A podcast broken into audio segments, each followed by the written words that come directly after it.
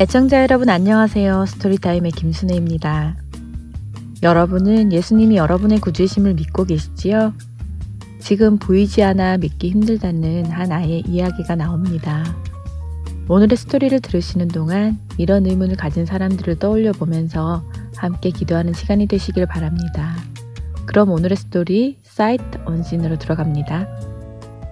오늘의 주인공 버드는 풋볼 경기를 앞두고 잠시 벤치에 앉아 있었습니다. 버드를 알아본 버드의 주일학교 선생님은 버드에게 다가가 최근 교회에서 보지 못한 것 같았다고 말씀하시며 무슨 일이라도 있는 것인지 물으십니다. 버드는 그저 좀 바빴다고 둘러댔습니다. 교회에 나오지 못할 정도로 바쁜 것이냐는 선생님의 질문에 버드는 사실 주일학교에서 듣는 설교가 믿기 좀 힘든 것 같다고 고백합니다. 특별히 믿기지 않는 게 있냐고 묻는 선생님의 질문에 버드는 예수님이라는 분이 2000년 전 나를 위해 십자가에 돌아가셨다는 사실이 가장 믿기 힘들다고 대답합니다. 또한 몇천 년 전에 흘린 그분의 피가 나를 구원한다는 사실이 이해하기 어렵다고 말합니다. 왜 그 사실이 이해하기 어렵냐는 선생님의 질문에 버드는 망설임 없이 그분이 우리를 위해 왜 죽어야 하는지도 이해가 안 되고 지금 사는 사람 그 어느 누구도 직접 겪지 않은 일이기 때문이라고 대답합니다. 선생님은 버드의 말을 알겠다는 듯이 끄덕이시더니 실제 눈으로 보지 않는 이상 믿을 수 없는 것이냐고 질문을 하십니다. 그리곤 바람에 흩날리는 자신의 머리카락을 가리키시며 이것은 무엇인지를 물으십니다. 버드는 당연히 바람이라고 대답하고 선생님은 바람이 눈에 보이는 것인지를 물으셨습니다. 버드는 바람이 부는 것을 소리로도 들을 수 있고 나뭇가지가 흔들리는 것을 통해서도 볼 수 있다고 자신있게 대답합니다. 버드의 대답에 선생님은 그것은 단지 바람이 불어 생겨난 결과일 뿐이지 바람 자체를 눈으로 보았다고 말할 수 없다고 하십니다. 예수님 또한 우리의 눈으로는 볼 수 없지만 그분의 선한 영향력과 그분을 믿는 자들의 삶 속에서 분명히 역사하고 계심을 볼 수 있다고 차근차근히 알려주셨습니다. 2000년 전에 흘리신 예수님의 피를 우리는 볼 수 없지만 우리가 그 사실을 믿을 수 있는 것은 이날 동안 그 피를 믿고 영생을 얻은 자들이 목숨을 내어가며 증거해왔기 때문이라고 설명을 더 하시는데요. 그럼에도 불구하고 버드는 여전히 자신의 눈에 보이지 않는 것을 믿는다는 것은 어렵다고 솔직히 말합니다. 버드는 잠시 뒤 경기를 하게 되고 선생님과의 대화는 잊어버리게 됩니다. 그리고 경기를 하던 중 버드는 심한 부상을 당하게 되어 상당한 피를 흘리게 됩니다. 너무 많은 피를 흘린 버드는 결국 의식을 잃은 채 병원으로 실려가고 아주 위험한 상황까지 가게 됩니다. 그러나 다행히 버드와 같은 혈액형의 혈액이 병원에 보관되어 있었고 버드는 곧바로 수혈을 받게 되었습니다. 그리고 마침내 의식을 차리게 되지요. 재빨리 수혈한 덕분에 의식을 차린 버드는 의사 선생님으로부터 모든 설명을 듣게 됩니다. 버드는 자신에게 피를 나누어준 사람을 만나 감사의 말을 전하고 싶다고 말합니다. 그러나 의사 선생님은 자신조차도 그 혈액이 누구의 것인지 알 수 없다고 대답하시지요. 아이는 누구인지도 모르는 그 피가 어떻게 자신을 살릴 수 있었던 것이냐고 묻자 의사 선생님은 그 이유에 대해 피에는 생명이 들어있기 때문이라고 설명하십니다. 생명이 들어있는 혈액을 공급받게 되면 그 안에 생명까지 함께 받게 되는 것이라고 말입니다. 의사 선생님의 말에 버드는 오전에 주일학교 선생님께서 들려주신 예수님의 이야기가 이해가 되기 시작했습니다. 버드에게는 알지도 못하는 사람으로부터 혈액을 수혈받고 그 덕분에 자신이 죽지 않고 살아있는 사실이 신기한 이야기지만 믿을 수 있는 사실이었습니다. 의식을 잃기 전 철철 흐르는 피를 보며 죽을 것이라고 생각했던 자신이 현재 살아있기에 그렇습니다. 이렇듯 예수님의 피가 자신의 눈에 보이지 않지만 나를 죄에서 구원할 수 있다고 말씀하시는 주일학교 선생님의 말을 이제는 믿을 수 있을 것 같다고 말합니다. 버드는 눈에 보이지 않던 그 진리를 이제는 볼 수 있게 되었다고 고백하며 오늘의 드라마는 마칩니다.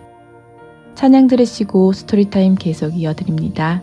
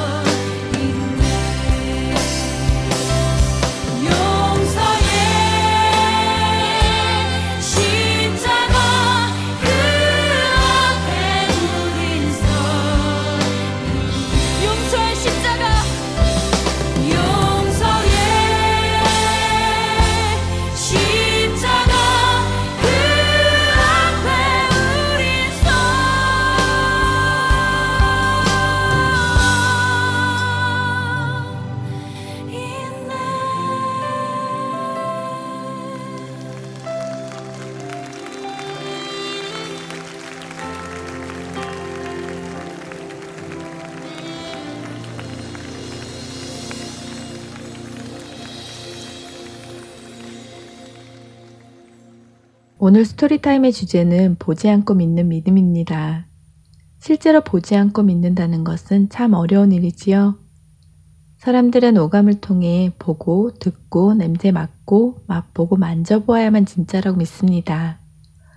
하지만 가만히 생각해 보면 이렇게 직접 눈으로 보고, 귀로 듣고, 손으로 만져서 실체를 확인한 후에 믿는다는 것은 믿는 것이라고 말할 수 있을까요?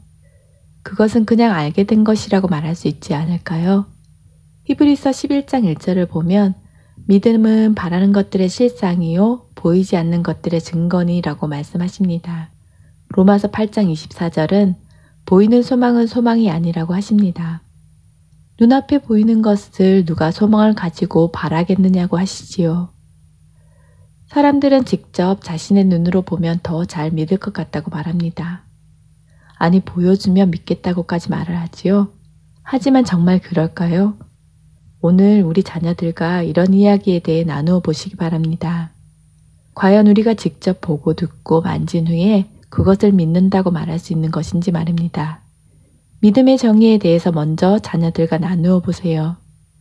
자녀들과 믿음의 정의에 대해 나누어 보신 후에는 과연 우리가 직접 보고 듣고 만진 후에는 더 잘 믿을 수 있을 것 같은지 물어보세요. 우리 중에 많은 사람들이 자신이 예수님이 이 땅에 살아계시던 때에 이스라엘에 살았다면 자신은 예수님을 더 잘 믿었을 것이라고 말하기도 합니다. 우리 자녀들에게도 한번 물어보세요. 비슷한 생각을 가지고 있는지 말입니다.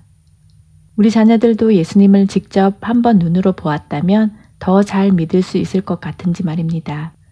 그런 우리 자녀에게 이런 이야기를 해주세요. 성경에 많은 사람들이 예수님을 직접 보았다고 말입니다. 고린도전서 15장 6절에는 부활하신 예수님을 동시에 500명이나 보았다고 하십니다. 하지만 예루살렘을 떠나지 말고 하나님께서 약속하신 성령을 받으라는 예수님의 말씀을 따라 성령을 받은 사람은 120명 뿐이었습니다. 부활하신 예수님을 보고 그분이 하늘로 올라가시는 것을 보고도 예수님의 말씀을 믿고 예루살렘에 남은 사람은 적었다는 것이지요. 그렇게 본다고 또 듣는다고 더 잘 믿을 것이라고 생각하는 것은 사실이 아니라는 것입니다. 더욱이 놀라운 예수님의 말씀이 있습니다. 요한복음 20장에 나오는 이 도마의 이야기를 자녀들과 같이 나누시면서 보지 않고 믿는 믿음에 대해 이야기해 보시기 바랍니다. 부활하신 예수님께서 제자들 앞에 나타나셨을 때 아쉽게도 도마는 그 자리에 없었습니다. 다른 제자들이 부활하신 예수님을 보았다고 증거할 때 그는 자신의 손가락을 예수님의 못자국에 넣어 보지 않고는 믿지 않겠다고 하지요. 그런 도마의 마음을 아시고 의심하는 도마를 위해 예수님은 찾아오십니다. 자신의 눈앞에 나타나신 예수님을 보며 도마는 못자국에 손가락을 넣어보기도 전에 예수님께 나의 주님이시오, 나의 하나님이시니이다 하고 고백합니다. 그런 도마에게 예수님께서는 이런 말씀을 해주십니다. 요한복음 20장 29절의 말씀이지요. 예수께서 이르시되 너는 나를 본고로 믿느냐 보지 못하고 믿는 자들은 복되도다 하시니라. 예수님의 이 말씀을 인용하시며 우리 자녀들이 예수님을 보지 못하고도 예수님을 믿는 일이 얼마나 복된 일인지 설명해 주세요. 예수님께서 우리 죄를 위해 죽으시고 부활하신 사건은 2000년 전에 일어났지만 지금도 유효한 사건입니다. 오늘 스토리 주일학교 선생님 말씀처럼 2000년 전에 흘리신 예수님의 피를 우리는 볼 수 없지만 우리가 그 사실을 믿을 수 있는 것은 그동안 그 피를 믿고 영생을 얻은 자들이 목숨을 내어가며 증거해 왔기 때문이지요. 우리의 눈으로는 볼 수 없지만 그분의 선한 영향력과 그분을 믿는 자들의 삶 속에서 분명히 역사하고 계심을 볼 수 있습니다. 성경의 믿음의 선진들이 히브리서 11장에 잘 나와 있지요. 아벨은 믿음으로 의로운 삶을 살았고 에녹은 믿음으로 죽음을 보지 않았으며 노아도 보지 못한 일에 관한 하나님의 말씀을 믿어 구원을 받았다고 말씀하십니다. 이 방송을 들으시는 부모님들과 자녀들은 믿음의 선진들을 보면서 우리의 믿음을 굳건히 지켜나갈 수 있길 바랍니다. 이제 주 안에 하나 준비된 다음 순서들로 이어집니다. 먼저 Let's Read the Bible 함께 하시겠습니다.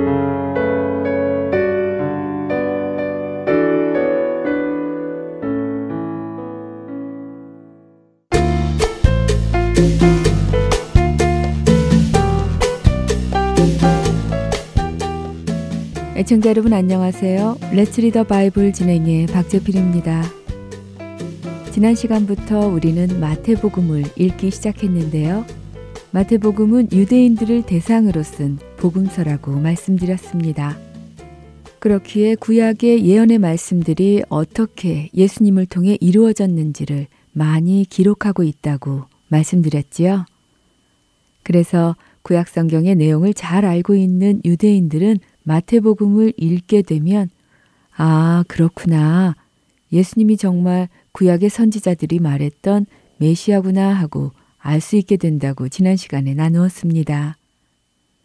바로 이런 이유로 우리에게는 생소한 아브라함과 다윗으로부터 예수님께로 이어지는 족보가 쭉 나열되어 있다고 설명드렸는데요. 그 족보에는 특이하게 여성의 이름 다섯 개가 들어있다고 했습니다.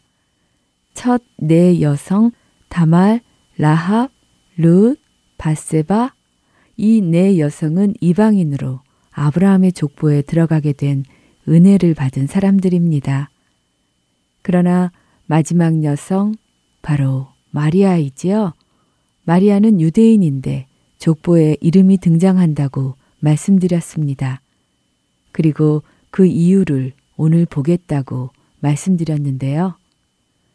마리아에 대해 마태복음은 성령으로 잉태하여 예수님을 낳은 여인이라고 표현합니다.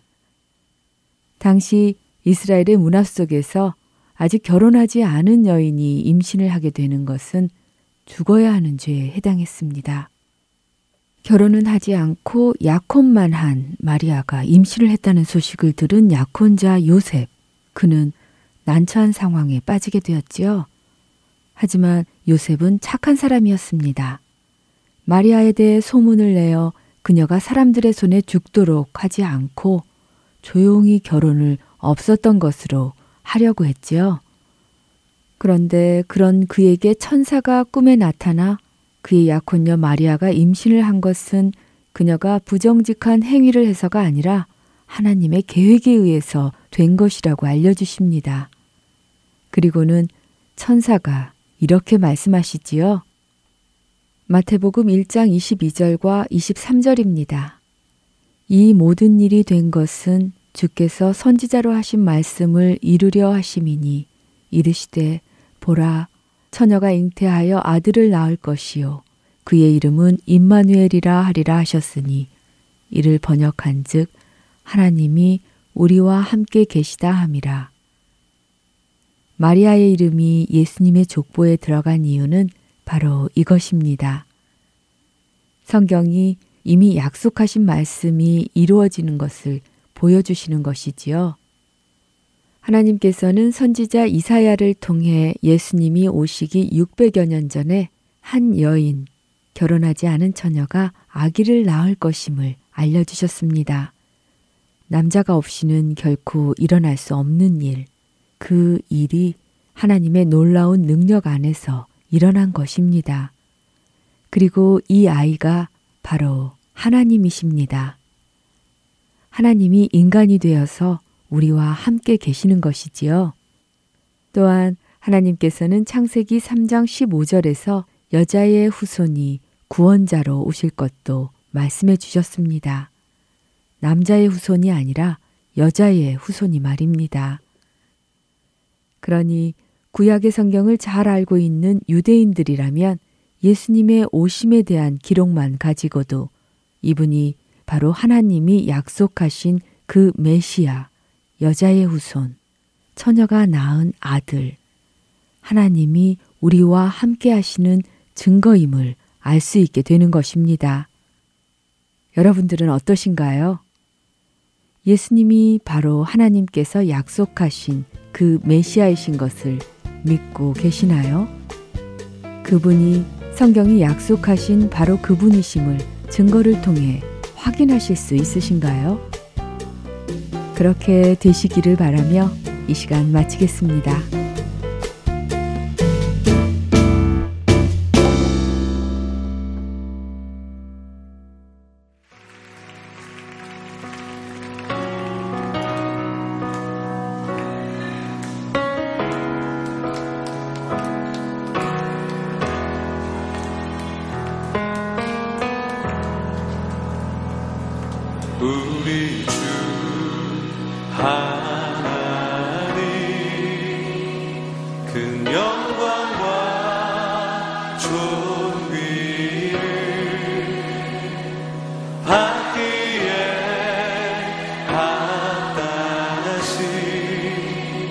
지금 여기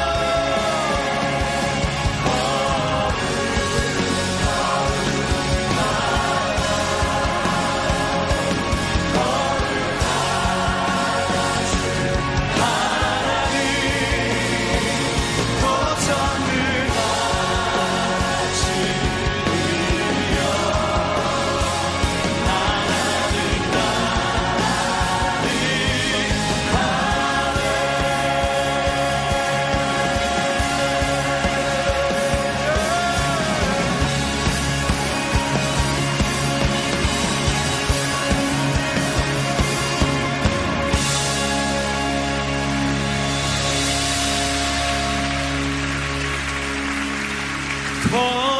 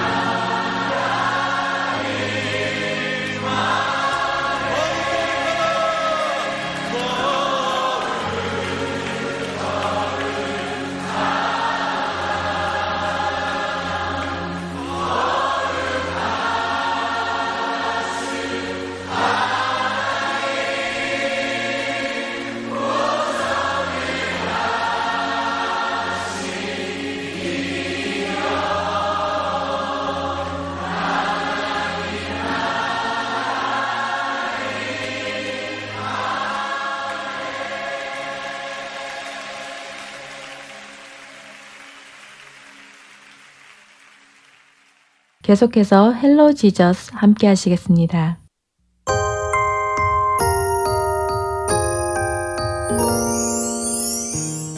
애청자 여러분 안녕하세요. Hello Jesus 진행의 김민석입니다. 지난 시간에는 예수님의 발에 향유를 부은 여인에 대해서 함께 살펴보았었지요. 자신이 죄인인 것을 깨닫는 사람은 그 죄를 용서받았기에 예수님을 더 사랑하게 되고 자신이 죄인임을 깨닫지 못하는 사람은 용서받을 것이 없다고 생각해서 예수님을 덜 사랑하게 된다는 것을 보았습니다. 오늘 예수님은 또 누구를 만나실까요? 우리에게 무엇을 알려주실까요? 오늘의 이야기 만나보시겠습니다.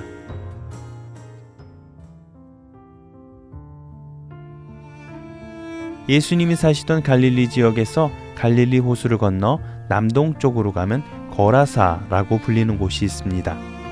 그런데 이곳 거라사에는 오늘도 소동이 일어납니다.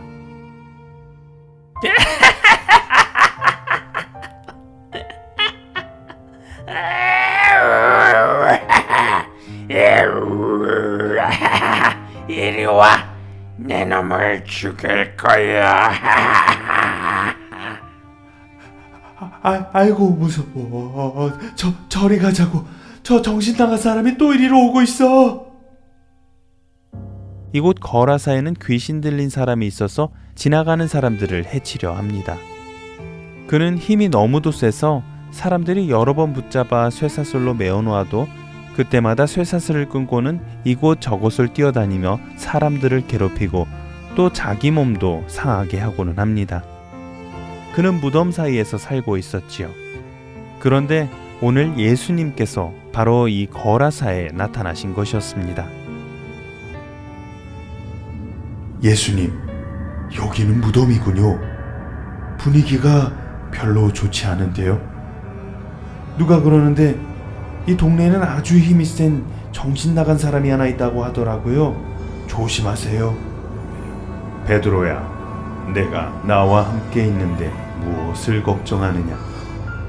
내 뒤에서 나를 따라오너라. 그때였습니다. 귀신 들린 자가 무덤 사이에서 예수님 일행을 보고는 뛰어오는 것이었습니다.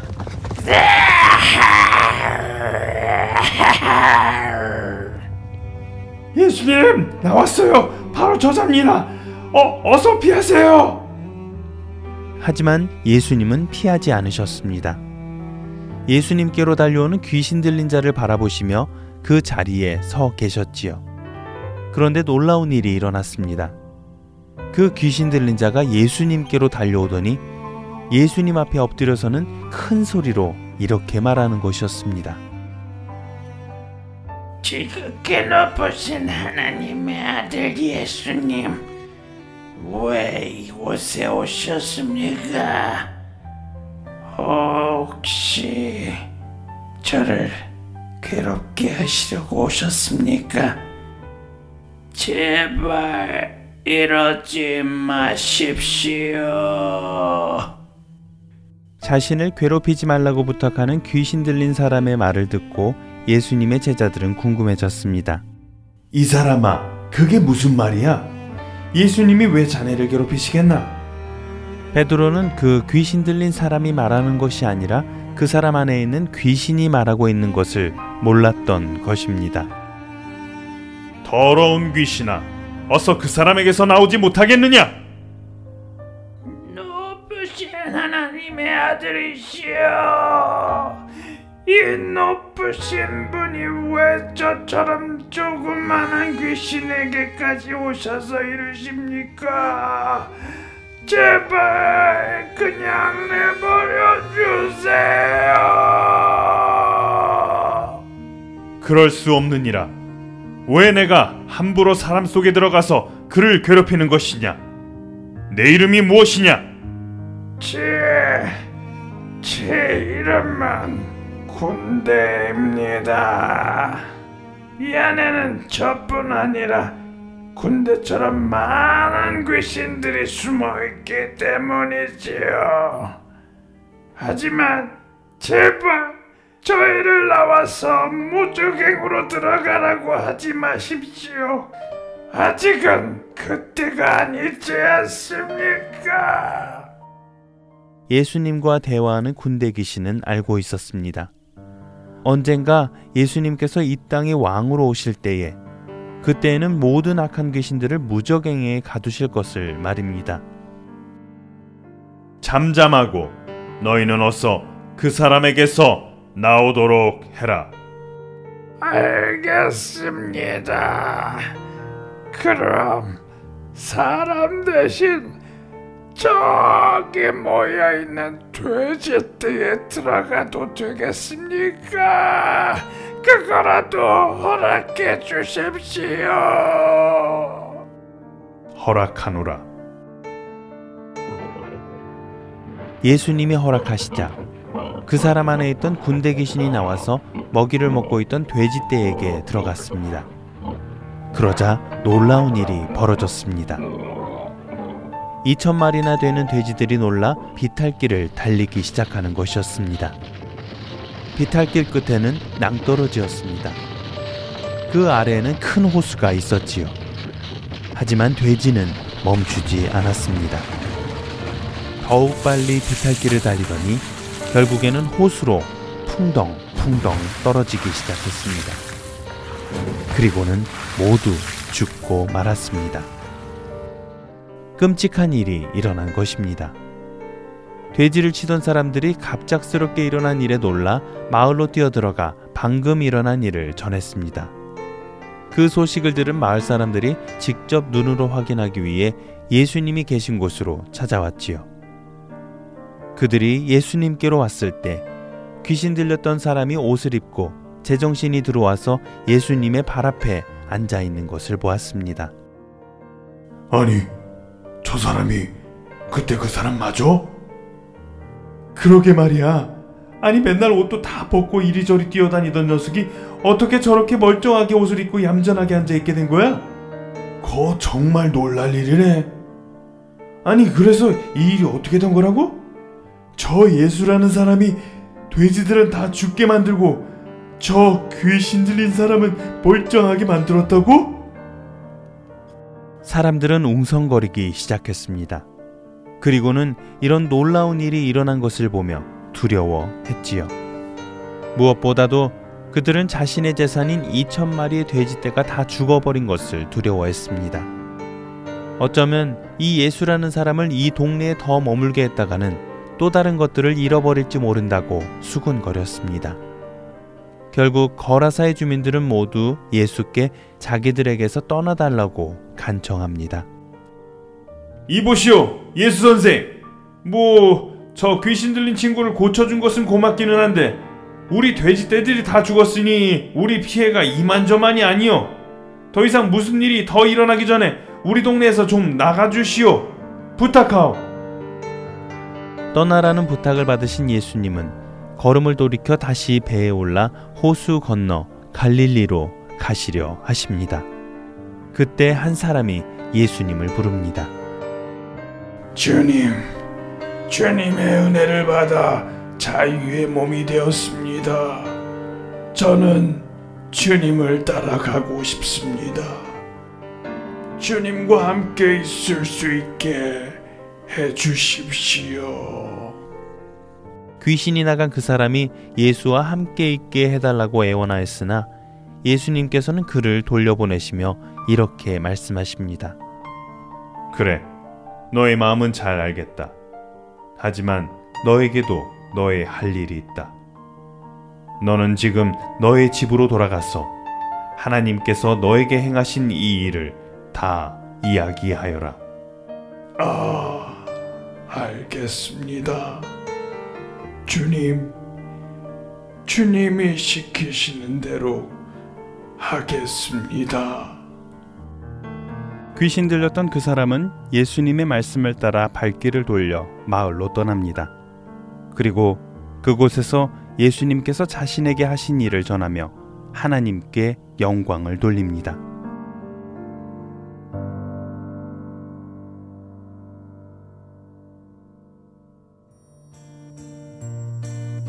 거라사 지역에 귀신 들렸던 사람은 예수님을 통하여 자유함을 얻었습니다. 그는 기뻤습니다. 그래서 예수님을 전하며 살게 되었습니다.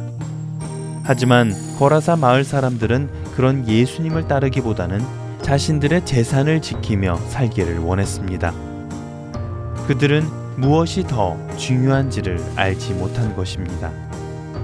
여러분은 무엇을 지키기 위해 무엇을 포기하시나요?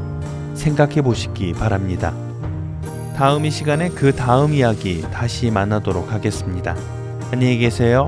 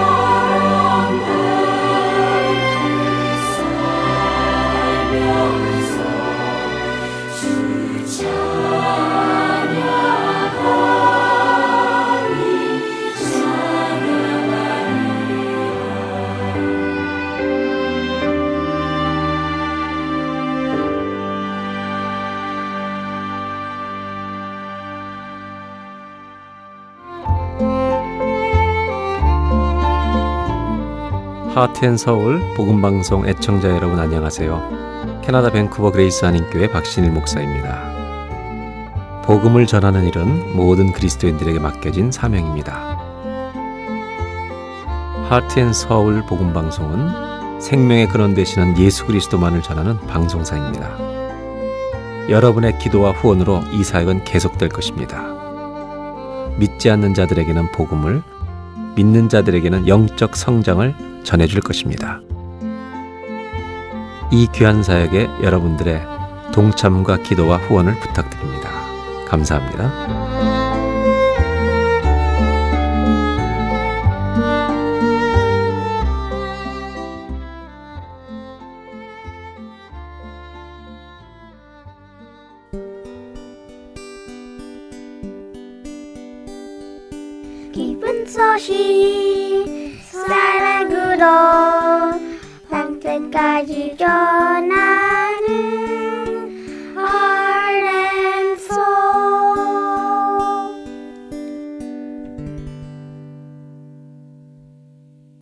설교 시간입니다.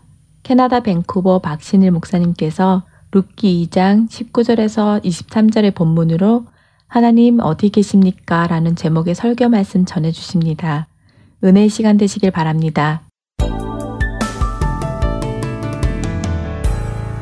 오늘은 하나님의 꿈에 대해서 좀 나누고 있는데 오늘까지는 룻기를 통해서 다음 주 또 2주는 다른 말씀으로 하나님의 꿈에 대해서 좀 나누어 가려고 합니다.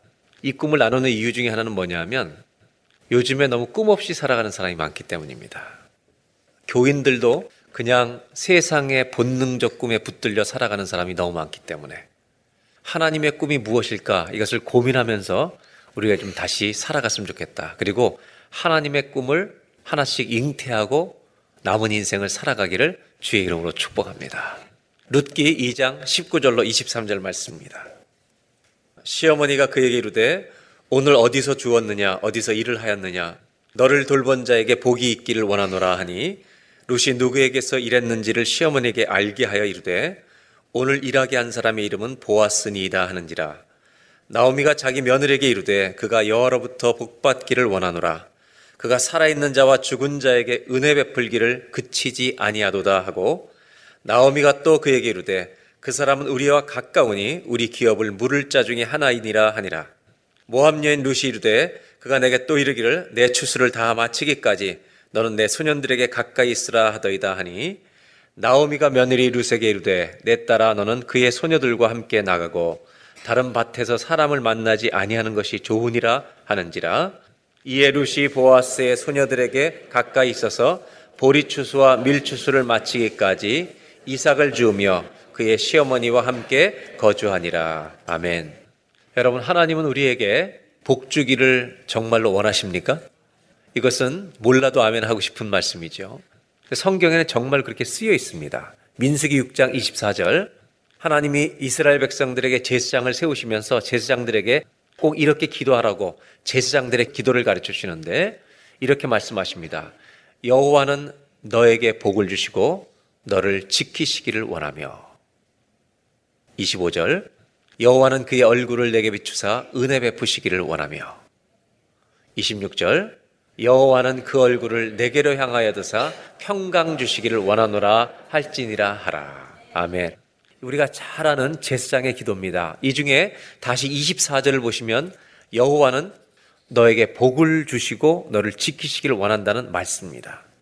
성경은 분명 이렇게 말하고 있지만 우리의 삶의 현실로 돌아오면 사실 수긍하기가 어렵습니다. 이 말씀은 이론과 정말 성경 말씀의 진리라는 것을 우리가 알지만 내 삶의 현실과 결과를 그대로 갖다 놓고 보면 내가 지금 복 받고 있는 중인가에 대해서는 퀘스천, 질문이 다 생긴다는 것입니다. 나오미의 삶은 이 말씀에 절대로 선뜻 아멘할 수 없는 삶이었습니다. 그래서 나오미는 인생에 수많은 질문이 그 가슴 안에 터져 나오는 것입니다. 저는 목회하면서 신방을 하던 중에 이런 안타까운 이야기를 듣고 가슴이 아팠습니다. 부모님 중에 한 분이 먼저 세상을 떠나셨습니다. 어려서부터 교회를 다니던 한 아이가 이렇게 말합니다. 청소년이 됐는데 하나님이 우리 어머니를 데려가셨기 때문에 자기는 하나님 믿을 수 없다는 것입니다. 저는 그 자녀의 말에 99% 공감하는 바입니다. 그 아이가 생각하고 있는 세계관과 가치관에서 하나님은 너무나도 섭섭한 분이십니다. 이런 하나님이 살아계신다고 말할 수 없다. 정말 그렇게 인정해주고 싶습니다. 우리 기독교인들이 계속해서 조금 더 정직하게 반응해야 될 필요가 있다고 생각합니다. 어쩌면 진짜 믿음을 못 갖는 이유는 정직하지 않기 때문입니다. 가짜 믿음을 가지고 진짜 믿음처럼 행세하기 때문에 우리는 진짜 믿음을 못 가질 수도 있습니다. 안 믿어지는 것은 안 믿어진다. 원망은 원망이라고 하나님께 우리는 말해야 됩니다. 그래야만 참된 믿음에 들어갈 수 있습니다. 믿음과 고통이 만나면 모든 신앙인들에게는 질문이 가슴에 터집니다. 하나님은 어디 계십니까? 왜냐하면 하나님이 안 계시는 것처럼 느껴지기 때문입니다. 하나님은 복을 주시고 싶다는데 왜 우리는 그것을 체험하지 못하는 것일까? 왜 내 삶의 현실, 결과는 복이 아닌가? 이 복에 대한 얘기를 조금 해야 될 것 같습니다.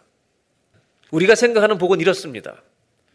내 아들이 고등학교 다니고 있는데 한 반에 60명 중에 여러분 1등은 한 명입니다. 우리들은 1등 하는 것을 복이라고 생각합니다. 우리가 추구하는 복들은 다 이런 건지 모릅니다. 그런데 여러분 안타깝게도 1등이 복이라면 그게 복의 전부라면 59명은 복이 없습니다. 우리가 추구하는 복은 이겁니다. 죽는 날까지 99세까지 병들지 않고 건강하게 사는 것입니다. 그럼 저는 틀린 사람입니다. 여기 많은 사람들은 이미 물 건너갔습니다. 만약 돈을 남보다 훨씬 많이 가지고 평생 먹고 살 수 있는 재정을 소유하고 있는 것이 복의 전부라면 죄송하지만 오늘 우리는 서로를 많이 위로해야 될 것입니다. 만일 모든 사람에게 복을 주시는 것이 하나님의 소원이시라면, 하나님의 계획이라면, 하나님이 주시려는 복은 우리가 구하는 복과 사뭇 달라야만 가능한 것이 아니겠습니까? 그래야 이 말씀은 진리가 됩니다. 우리 모두가 동시에 누릴 수 있는 복이어야 합니다. 적어도 신앙생활을 오래 해간다면 이런 정도는 이제는 알아차릴 때가 되었다는 것입니다. 아삽도 이런 고민을 많이 했습니다. 왜 악한 사람들이 잘 됩니까?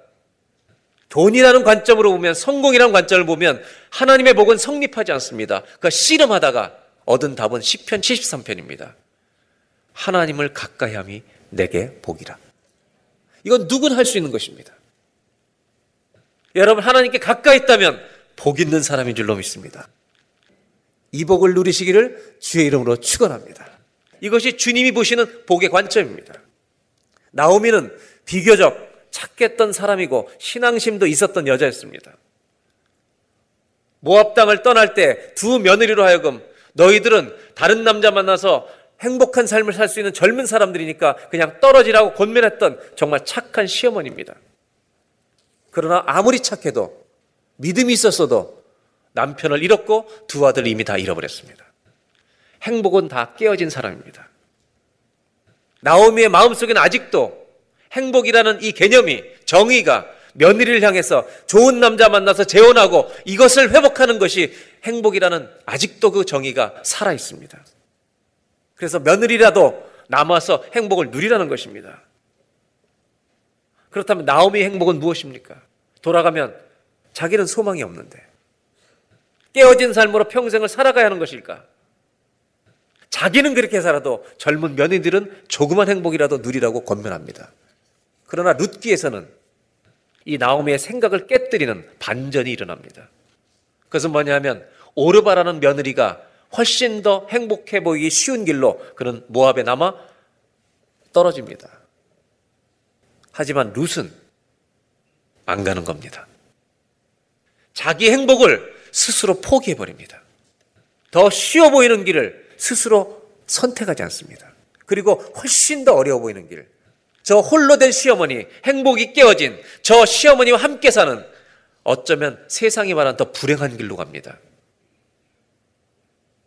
룻기는 이런 선택을 했던 룻이라는 여자에게 보아스가 등장해서 행복한 가정을 이룬다는 이런 결론으로 끝나려는 책이 아니라는 것을 아셔야 합니다. 남편이 죽은 한 여자가 다른 남편을 만나서 행복하게 살았다. 이런 동화 이야기가 아닙니다.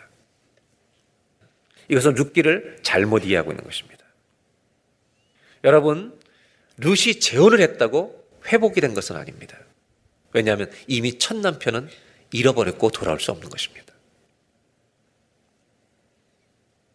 나오미 역시 마찬가지입니다.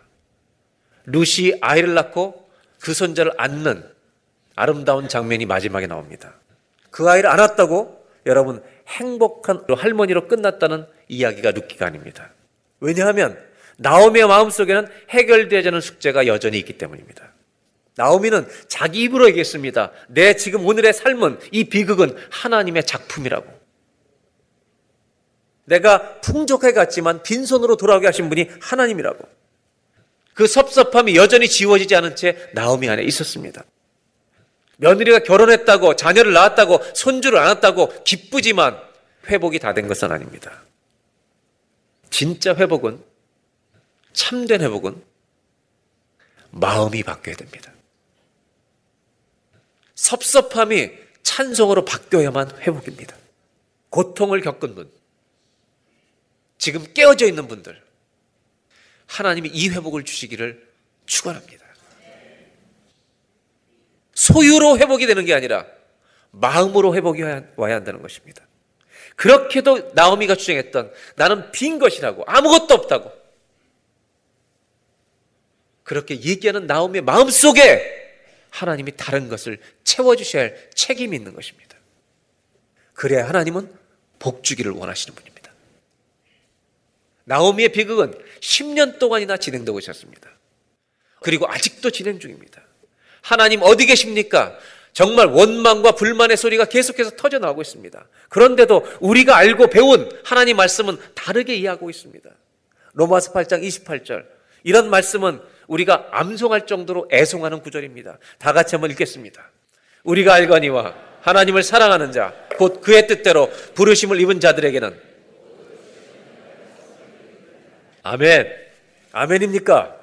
모든 것이 합력하여 선을 이루다. 우리가 달달 외울 정도로 좋아하는 암송 구절입니다. 그러나 나오미에게는 이것이 아멘이 되기에는 아직 이릅니다. 우리가 정직하자는 것은 이것입니다. 고통이 왔을 때 함부로 이렇게 말하지 말라는 것입니다. 믿지도 않으면서. 이 고백이 나오려면 적어도 시간이 필요하다는 것입니다. 눈물의 골짜기를 지나가야 하더라는 겁니다. 감남산의 기도가 필요하더라는 것입니다. 그리고 진짜 이 고백이 터질 수 있는 하나님의 채워주심, 회복이 우리 가슴 안에 일어났을 때 우리는 그때 이 고백을 하게 될 줄로 믿습니다. 하지 말라는 것이 아니라 이 회복의 말씀이 진짜 저와 여러분의 것이 되기를 주의 이름으로 축원합니다. 하나님은 무엇을 하고 계시는 것입니까? 계속되는 의심 속에서 나오미는 원망하고 있는 이 속에서 룻기가 보여주는 건 이것입니다. 하나님은 조용히 아주 조용히 나오미에게 한 걸음씩 다가가시더라는 것입니다. 하나님이 조금씩 조금씩 나오미에게 더 가까이 가시더라는 겁니다. 그것이 2장입니다. 2장 1절을 보겠습니다. 나오미의 남편 엘리멜렉의 친족으로 유력한 자가 있으니 그의 이름은 보아스더라. 여러분 보아스를 만나기도 전입니다. 하나님은 성급하게 이야기를 먼저 적어 놓으십니다. 2절 모함 여인 루시 나오미에게 이르되 원하건대 내가 밭으로 가서 내가 누구에게 은혜를 입으면 그를 따라서 이삭을 죽겠나이다. 어머니에게 이삭 주로 나가겠다고 간청합니다. 허락해 달라고. 왜냐하면 이스라엘은 과부나 고아나 혹시라도 외국에서 온 사람들 먹을 것이 없는 사람들 위해서 추수 때가 되면 이삭을 땅에 떨어진 이삭을 줍지 않고 내버려 두는 습관이 있습니다. 이삭을 주러 가겠다는 것입니다. 3절 다 같이 읽겠습니다. 루시 가서 베는 자를 따라 밭에서 이삭을 줍는데 우연히 엘레멜렉의 친족 보아스에게 속한 밭에 이르렀더라. 우연히 그 보아스 밭에 이른 것입니다. 저는 1장 2절 3절 읽으면서 이렇게 표현하고 싶었는데요. 은혜의 그림자가 비추고 있다는 것입니다. 절망하고 있는 나오미의 집에 하나님이 조금씩 다가가신다는 겁니다. 그래서 1절 다시 한번 볼까요? 보아스라고 하는 이름이 등장하면서 그 밭에 이르게 된 이야기는 이 3절, 1절로 3절의 가치는 이 3절이 가지는 가치. 이 가치는 나오미와 루세 가정의 엄청난 기가 막힌 밸류를 가지고 있는 것입니다.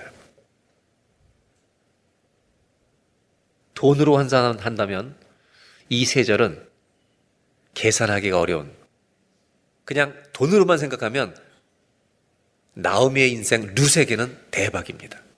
보아스를 만난다는 것이 회복이 되는 것이기 때문에 돈으로만 말한다면 여러분 그렇습니다. 인생에는 말 한마디가 엄청난 가치를 가지고 있는 게 있습니다. 모든 것이 깨어져 버린 나오미. 그에게 하나님을 다시 보게 하는 장면입니다. 거기에는 루시라는 여인의 희생이 있었습니다. 그리고 보아스라는 사람의 배려, 이 세 가지가 만나는 장면이 바로 1, 2, 3절입니다. 이 말씀 안에 하나님의 계획이 숨 쉬고 있습니다. 저 나오미를 향한 하나님의 꿈이 꿈틀거리고 있습니다. 돈으로 계산할 수가 없습니다. 나오미의 꿈은 다 산잔조각 났습니다. 그가 지금까지 추구하던 그 여인이 할머니가 추구하던 모든 행복은 다 깨어졌습니다. 그런데 성경이 보여주는 것은 하나님은 나오미를 붙들고 계신다는 겁니다. 붙들고 놓지를 않으신다는 것입니다. 꿈을 깨뜨렸다고 우리를 버리신 것이 아닙니다. 오늘 첫 번째 성경이 보여주는 것이 이것입니다. 한번 따라 하실까요? 나의 꿈은 깨뜨리셔도 나는 붙들고 계십니다. 여러분, 나오미는 붙들고 계십니다. 끝까지 붙들고 계십니다. 이것을 나오미는 하나씩 하나씩 한 걸음씩 점점 더 알아가는 것, 이것이 룻기의 이야기입니다. 하나님은 한 가지를 정확히 알고 있습니다. 내가 붙들면 살아나리라. 내가 붙들면 일어나리라. 주님은 이것을 반드시 알고 계신 분입니다. 모든 것을 잃은 사람이라도 내가 붙들면 그 사람은 살리라. 오늘 가족을 먼저 보내신 분이 있습니까? 10년 동안 재정적 비극 속에 있는 분이 있습니까? 여러분의 꿈이 깨어졌어도 주님이 여러분을 버리신 거 아닙니다. 더 가까이 우리가 넘어질까봐 더 붙들고 계신 줄로 믿습니다. 하나님이 이 나오미를 붙드신 것처럼 우리도 붙들고 계시다는 것 잊지 마시고 이 고통을 통과해가는 저와 여러분 되시기를 주의 이름으로 축원합니다. 드디어 이 루시 곡식을 다 거두어서 시어머니에게 옵니다. 너무 기뻐서 첫날 나갔다가 너무 큰 배려를 받았습니다. 보아스가 이삭을 뚝뚝 떨어뜨리라고. 그래서 엄청나게 가져왔습니다. 빈손으로 가지 말고 시어머니에게 더 갖다 주라고. 그리고 19절에 돌아옵니다. 시어머니가 그에게 이르되 너 어디서 주었느냐? 너를 돌본 자에게 복이 있기를 원한다. 그 다음에 루시 이렇게 말합니다. 그 사람은 보았습니다. 이때 나오미가 깜짝 놀랍니다. 그리고 20절에 이렇게 얘기합니다. 며느리에게 이르되 그가 여호와로부터 복 받기를 원하노라. 그가 살아있는 자와 죽은 자에게 은혜 베풀기를 그치지 아니하도다.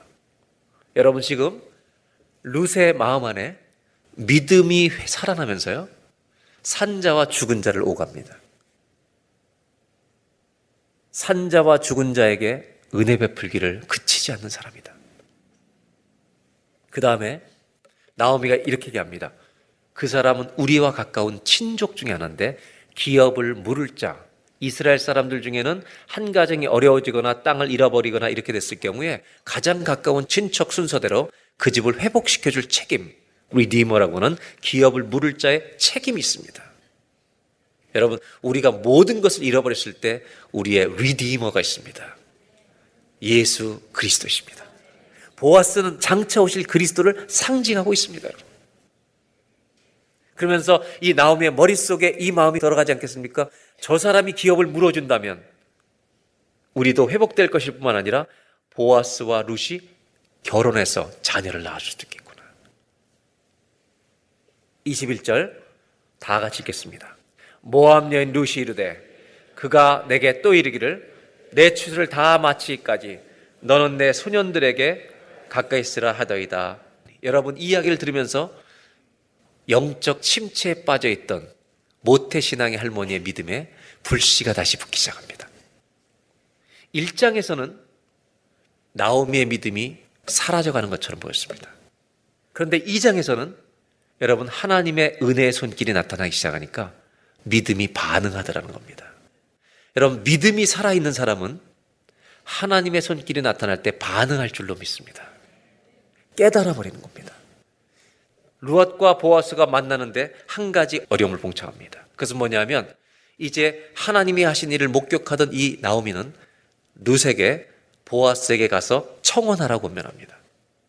우리의 기업 물을자 중에 하나니까 우리 가정을 책임지고 룻과 결혼해서 이 가정의 이름으로 아들을 낳아달라고 부탁합니다. 근데 보아스가 룻을 아주 귀하게 여겼습니다. 세상에 요즘에 저런 여자가 어디 있느냐. 한 번 남편을 잃어버린 여자이지만 나는 저 여자 결혼하고 싶다는 마음이 보아스에게도 있었습니다. 그러나 보아스는 이렇게 말합니다. 기다려야 된다고. 왜냐하면 나보다 더 가까운 친족이 나오미 집안에 있기 때문에 그 사람의 우선권이 있다고. 기다립니다. 이 이야기를 돌아와서 여러분 루시 나오미에게 얘기해 줄 때 나오미가 3장에 18절에 이렇게 말하고 있습니다. 한번 보겠습니다. 3장 18절 다 같이 한번 읽겠습니다. 이에 시어머니가 이르되 내 딸아 이 사건이 어떻게 될지 알기까지 앉아 있으라. 그 사람이 오늘 이 일을 성취하기 전에는 쉬지 아니하리라 하니라. 여러분 나오미가요 3장에서는요 여유까지 생겼습니다. 성급해하지 않고 오히려 룻에게 기다리라고 말합니다. 그리고 그 사람이 오늘 이 일을 성취하기 전에는 쉬지 아니하리라. 마치 주님이 하고 있다는 것을 아는 것처럼 말하고 있습니다. 저는 두 번째로 나누고 싶은 게 이것입니다. 나오미의 믿음은 살아있는 것입니까? 죽은 것입니까? 나오미는 믿음이 있는 여자입니까? 없는 여자입니까? 성경이 우리가 보여줍니다. 한번 따라 하실까요? 믿음은 결코 죽지 않습니다. 저와 여러분 안에 믿음이 정말 믿음이 있다면 그 믿음은 아무리 꺼진 것처럼 보여도 살아날 줄로 믿습니다. 여러분의 믿음 절대로 죽지 않을 것입니다. 겨자씨만한 믿음만 있어도 여러분 꺼져간 것처럼 보일지라도 하나님의 은혜 그림자만 나타나면 살아날 줄로 믿습니다. 이게 나옴이었습니다. 믿음은 죽지 않습니다. 이전에는 나오미의 행복이 잘 되는 것이었습니다. 남편이 죽지 않고 돈 벌고 건강한 것을 구했던지 모릅니다. 성경은 이것을 육이라고 말합니다. 육의 것이라고 말합니다. 그런데 지금은 믿음이 생기니까 하나님이 보이니까 아무것도 없는 자 같은데 모든 것을 가진 자는 아직 안 됐는데 가진 자로 가고 있는 것입니다. 복의 개념이 바뀌고 있는 것입니다. 하나님이 주신 믿음은 바로 이렇습니다. 죽지 않습니다. 왜냐하면 이 믿음으로 천국까지 갈 것이기 때문입니다.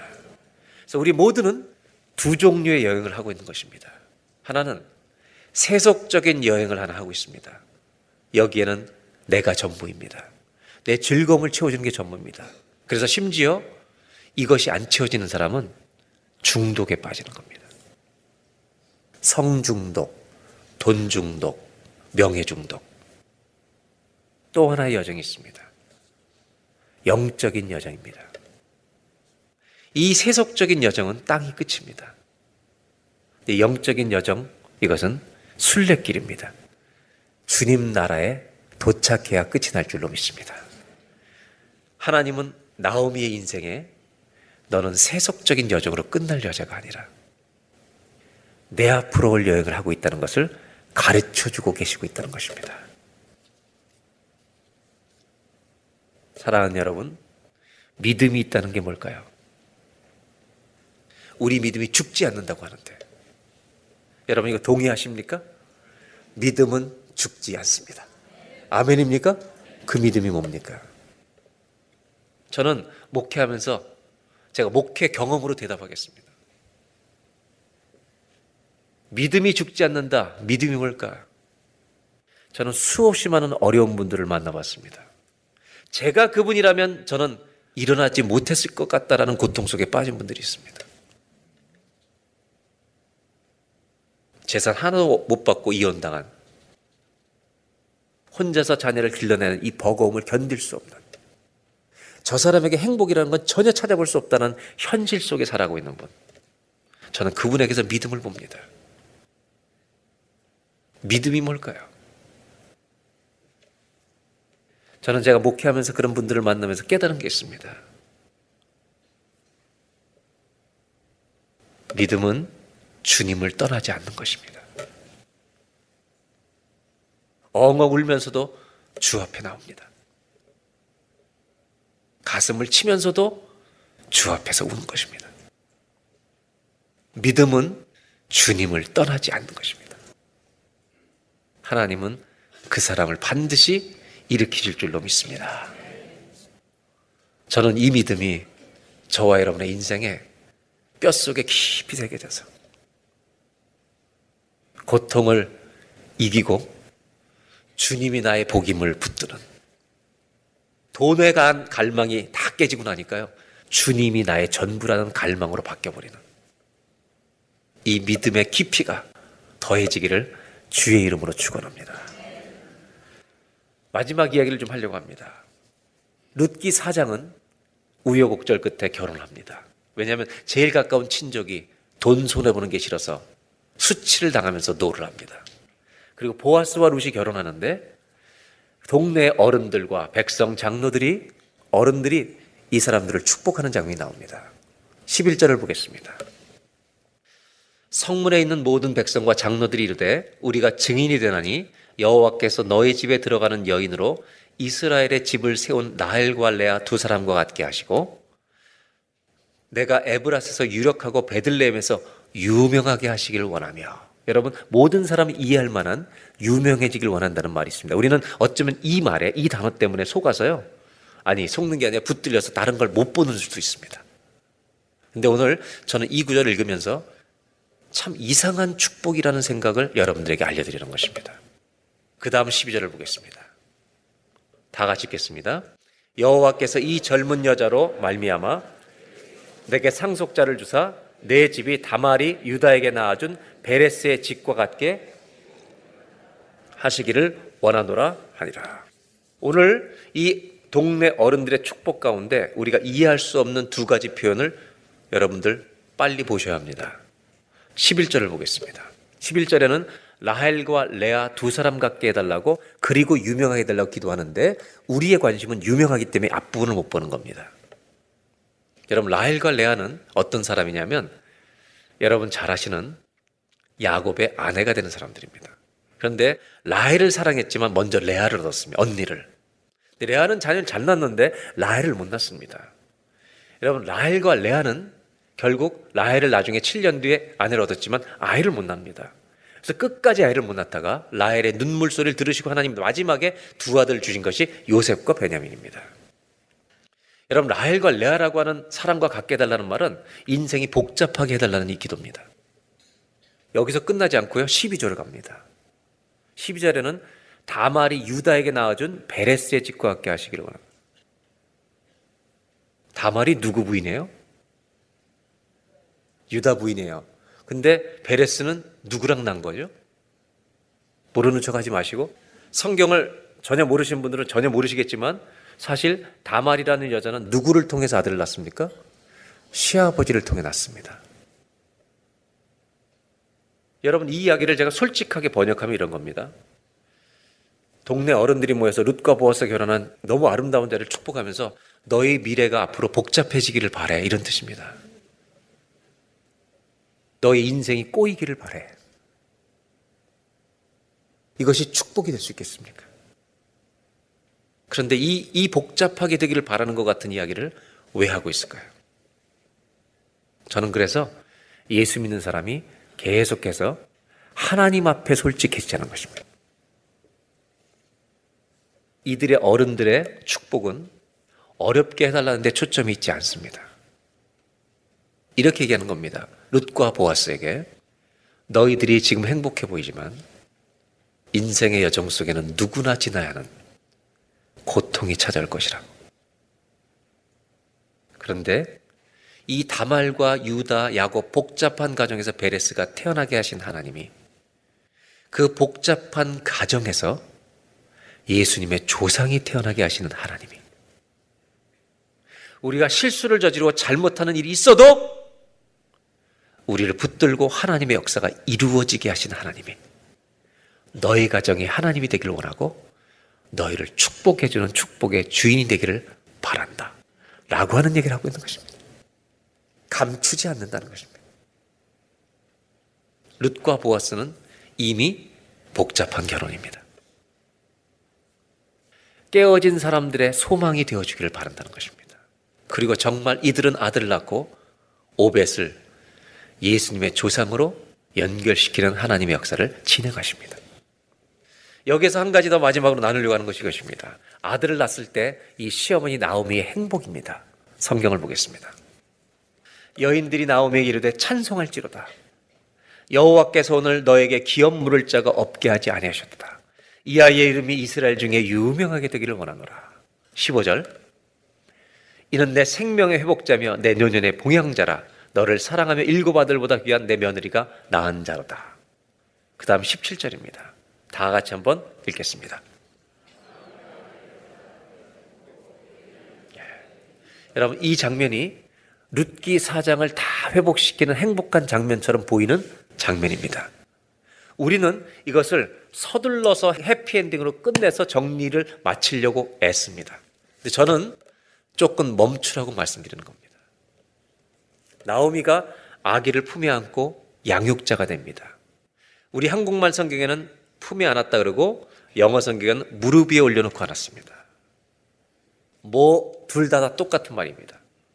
근데 이 장면 자체는 정말 나오미가 고통의 10년을 넘어서서 룻과 함께 와서 행복을 다시 회복한 것처럼 보이지만 제가 말씀드린 것은 회복일 수는 없다는 겁니다.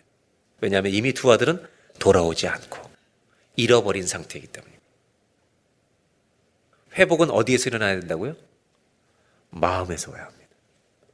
잃어버린 것을 다른 것을 채워도 회복은 안 됩니다. 보상이지. 고통은 안고 가는 것입니다. 두 아들은 가슴에 묻고 가야 하는 것입니다.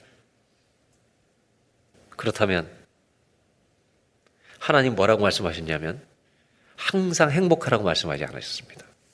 항상 기뻐하라고 말씀하십니다. 여러분 저는 이 나오미 손주를 아는 할머니의 기쁨을 빼앗아 가려는 건 아닙니다. 저도 여기 계신 할머니 할아버지들의 마음을 다 합니다. 그런데 이 작은 행복이 행복이 아니라는 것은 아닙니다. 마지막으로 이 얘기를 하려는 것입니다. 저는 여러분들 오늘 룻기의 마지막에 한 가지 질문으로 초대하려는 것입니다. 영적 침체를 거치고 고통을 통과하고 룻과 보아스의 만남 속에 하나님의 은혜를 느끼고 왔던 이 할머니 나오미가 처음 태어난 감격스러운 아기를 안고 있습니다. 제 질문은 이것입니다. 이 아이에게 할머니가 꼭 해주고 싶었던 말이 무엇일까? 상처받고 깨어지고 고통을 통과한 이 할머니가 이제 막 태어난 아기에게 우리 이 장면을 보고 행복이라고 넘어가고 싶어 하는데 아니요. 행복이지만 짚고 가야 하겠습니다. 이 아이에게 인생은 뭐라고 얘기해 줄까? 너는 커서 의사나 변호사가 되야 된다. 이게 나오미가 하고 싶었던 말이다. 너는 결혼해서 자녀가 무슨 일이 생기지 않도록 24시간 쫓아다녀야 된다. 저는 룻기를 마지막 읽으면서 나오미가 해주는 이야기가 들리는 것 같습니다.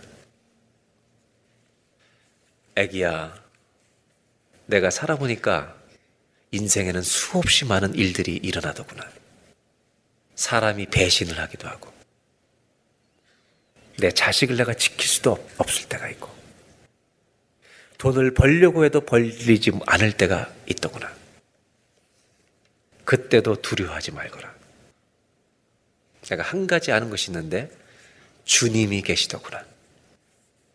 내가 오늘 너를 껴안고 너 때문에도 기쁘지만 나는 너를 알았지만 내 아들은 잃었다. 그런데 나는 주님을 꼭 껴안고 있다. 이 고통을 겪어온 할머니가 애기에게 해주고 싶은 말은 이것이었을 것입니다. 나는 네가 평생을 살면서 소원 한 가지가 있는데 네가 주님을 만나는 것이다. 이것이 할머니가 주고 싶은 최고의 복이 아니었겠습니까? 룻기는 이렇게 끝이 납니다. 오늘 마지막으로 나누고 싶은 결론은 이것입니다. 한번 따라 하실까요? 하나님을 만나는 것이 가장 소중한 축복입니다. 아멘입니까? 여러분은 자녀들과 헤어질 때 무슨 말을 남기시겠습니까? 제가 우리 딸들과 이별해야 되는 순간이 올 때 무슨 말을 남길 것 같습니까? 믿음의 사람은 이것을 구할 것입니다. 왜냐하면 나오미는 그 하나님을 다시 찾았기 때문입니다. 나의 기쁨, 주님이십니다.